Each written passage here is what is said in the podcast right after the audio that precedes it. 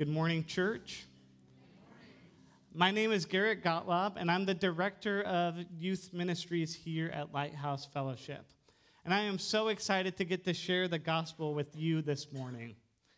Now, as most of you know, last Sunday, Frank finished his series on renewal, right? That's why we have this really cool looking communion table behind me uh, if you were not here. And then next week, of course, is Football Sunday or Super Bowl Sunday, right? And uh, that left us with a week in between without a series. So, what does Frank decide to do? He decided to have me come and preach, um, right? So, th- thanks, Frank, wherever you are right now. Uh, I guess the joke is on him, though, as today is Pro Bowl Sunday, right? Is, which is the football all star game for those of you who don't follow sports. So, technically, I'm viewing this as Frank asking me to be a starter for the all star game. But so hopefully, hopefully y'all view it the same way as well. So the title for my sermon today is Unnecessary Roughness: Bridging the Generational Divide. And I chose this title for a couple of reasons. The first and most obvious reason is the tongue in cheek reference to football. The second, though, is because as I look out into society, I see a real lack of mutual respect between members of different generations. And inevitably, this seems to lead to unnecessary division and hostility. Seriously, it's so hard these days to find compliments of one generation towards another. The other day, I was reading an article online, and this is what it said The children now love luxury. They have bad manners, contempt for authority, they show disrespect for elders and love chatter in place of exercise. Children are now tyrants, servants of their household, uh, are now tyrants, no longer servants of their own household. They no longer rise when elders enter the room. They contradict their parents, chatter before company, gobble up dainties at the table, cross their legs, and tyrannize their teachers. Uh, the author's also quoted as having said, the young people of today think nothing of but themselves, think of nothing but themselves. They have no reverence for parents or old age. They are, they are impatient of all restraint. They talk as if they alone knew everything, and what passes for wisdom with us is foolishness with them. Um, and I'm pretty sure I saw a few of you kind of just slightly nodding your heads as I was reading. At least the parents, the students are looking at me like, What are you talking about? Um, but I think the irony of both of those quotes is that they're believed to have been spoken by Socrates around 2,800 years ago, right? So, you know, we all, t- Christmas was like a month ago now, which crazy that a month has gone by, right? But we were just talking about Jesus, and that was 2,000 years ago. So you need to go back another 800 years before Jesus to see how long this type of thing has been happening. And right, this phenomenon seems to be timeless, but I believe that the gap is growing.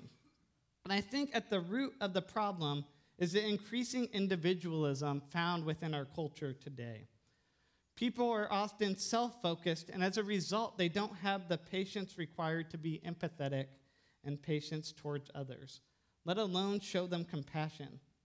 Instead, we often hastily characterize other people painting them with broad brushstrokes about how they must think and what they must do based upon their outward characteristics like age and gender and race.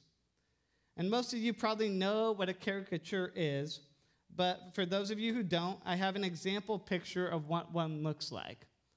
All right, so here's an image, right? You can see the real people on the right and the caricature on the left, right? And as you can see, caricatures exaggerate features and attributes that do exist, but they blow them out of proportion. Caricatures bring out some bit of truth from an image, but distorts it to a point where it no longer fully aligns with reality. And when we do this with other people groups, it becomes easy to mock them or to try to blame them for the problems that exist in the world.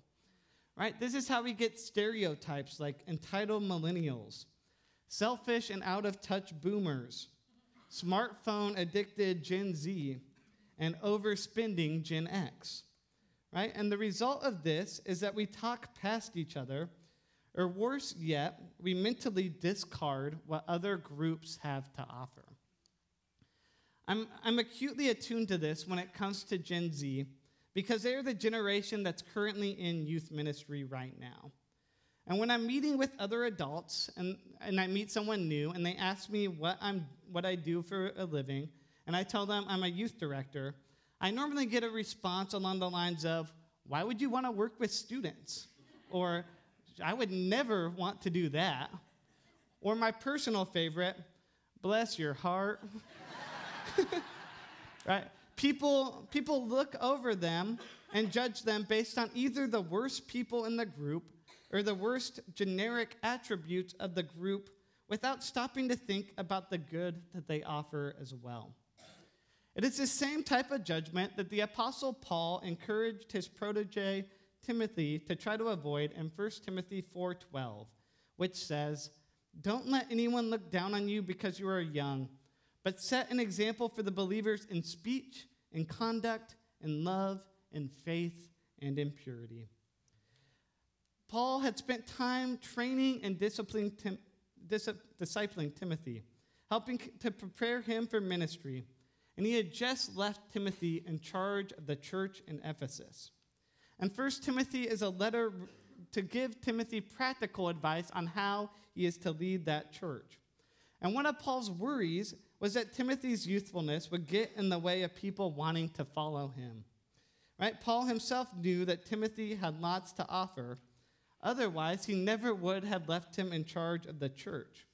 Right? And I can only imagine what it would be like to be Timothy reading Paul's letter out loud, trying to convince other people to, to respect him, right? As he's the ones telling it to them, right? It's an interesting way of viewing it, right? But this verse itself can be viewed in two different ways, right? The first and most common way is from the lens of Timothy, and to be encouraged to lead the church in speech, conduct, love, faith, and purity right? And if you're a youth in this room, I encourage you to think about that, right? Ways that you are able to do that. But the other way to view this verse, though, is from the point of view of the congregation, right? The question then becomes about if you, allow your, if you will allow yourself to truly respect and follow a young person, right? And if so, what does it mean to take youth seriously? The thing is, I know that I'm truly blessed to work with our students. I can honestly say that I learn just as much from them and the way they view the world as they do from me. I have students who serve others consistently. I have students who make sure that new people feel welcome when they walk through the doors of the church. I have students who help to speak God's truth to, into other people's lives. I have students who come up here and help lead worship for all of us, like today, right? And we need to stop being guilty of viewing the youth as the future leaders of the church and recognize that we have students who are the leaders in the church right now. Right? We need to recognize that and empower students to use their gifts and talents to help build God's kingdom. Right?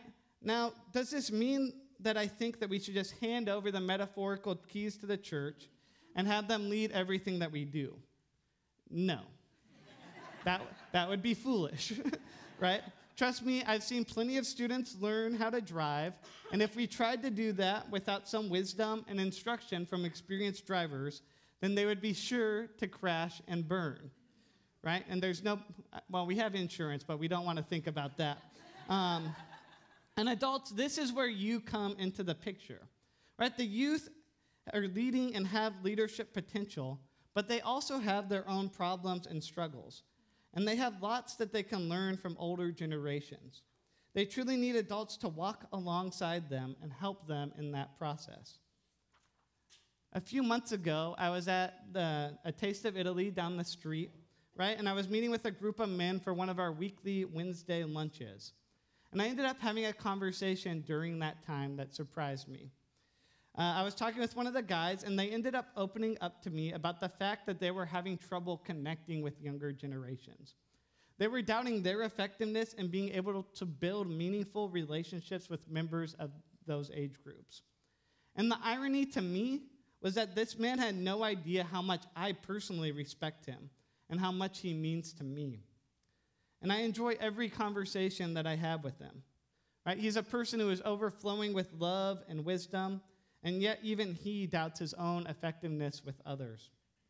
If this great man of God who has had an impact on my life questions what kind of relationships he can have with youth, then I'm sure that many others do as well. And thankfully, God has provided us some good guidelines to follow in our instruction of youth. God says to Israel in Deuteronomy 6 4 to 9, Hear, O Israel, the Lord our God, the Lord is one. Love the Lord your God with all your heart and with all your soul and with all your strength. These commandments that I give you today are to be on your hearts. Impress them on your children. Talk about them when you sit at home and when you walk along the road.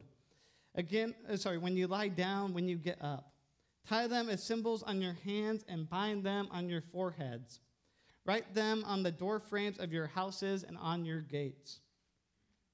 From this text, we see the first see the importance of understanding who God is and along with loving God fully. I think that the command starts here because how can we truly teach our young people uh, well about God if we don't truly believe it ourselves? Right? As I once heard someone say, you can only safely lead someone as far as you have traveled yourself.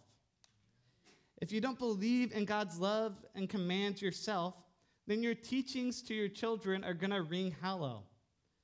And I would also say that it holds true that if your actions don't match up with what you verbally claim to believe, then that will also not be en- enough to be appealing to your kids. And the second part of this passage focuses on how to help children know and understand God's commands. Right? So I'm going to read that part one more time. Impress them on your children. Talk about them when you sit at home and when you walk along the road, when you lie down and when you get up. Tie them as symbols on your hands and bind them on your foreheads. Write them on the door frames of your houses and on your gates. Uh, this, whole, this whole part of the uh, passage is about being focused on creating a culture where children will, would always be surrounded by God's commands, right? From the time that they rise to the time they go to sleep. If they're traveling on the road, if they're at a, a friend's house, right? Everywhere they go, they would be encountering these commands and God's, God's directions, right? And they would learn to understand that God's commands pervade every area of their lives, right? And this, this role would primarily be done by parents um, but as evidenced by the address being made to all of Israel, everyone has a role to play in that process. And because of that, it should come as no surprise to us that modern statistics show that the highest indicator of whether a student will remain in the church after they become an adult is how well their parents modeled a life of faith for them growing up. Did y'all hear that? Parents in the room, right? We should be making sure to evaluate what we are modeling at home.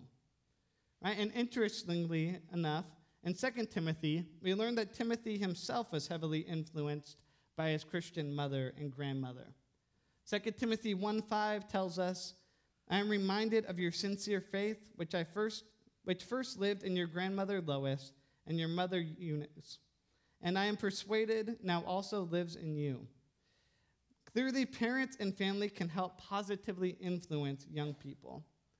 And the second biggest indicator for staying in the church as an adult is whether or not they had at least five adult mentors in their lives. And these relationships form a metaphorical net for students to safely fall back on as they explore their faith. They give students unique perspectives and insights that their parents are unable to offer. And these relationships are key in students' faith formation. One thing that's interesting about the time period that we live in right now is that more and more families are living far away from each other. Family members see each other less and less often as a result.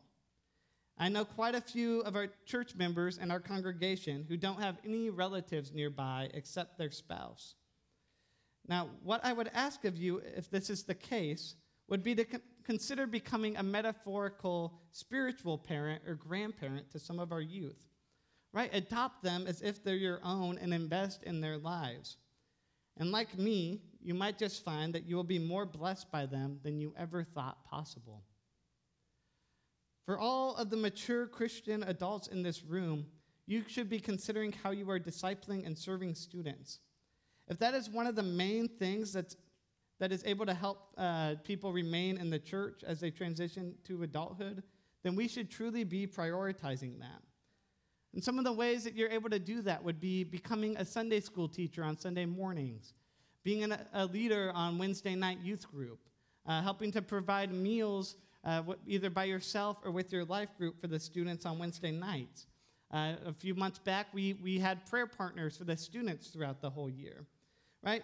These are all different ideas and ways of serving, but that doesn't mean those are the only ways either, right? Sometimes just having a conversation with them, getting to know them, letting them know that you care, that can go a long way as well. Right? But the important thing is that you just do something. For far too long, I think the church has made the mistake of farming out the work of ministry on the paid staff alone. But I want to remind us this morning that we all have a role to play when it comes to the, the development of youth into mature Christians. I know that I personally cannot connect with every student on my own. One, I don't have the time to do that. And two, not every student is going to get along perfectly with me, right? But that doesn't mean that they would be unable to get along fantastically with an adult leader or mentor.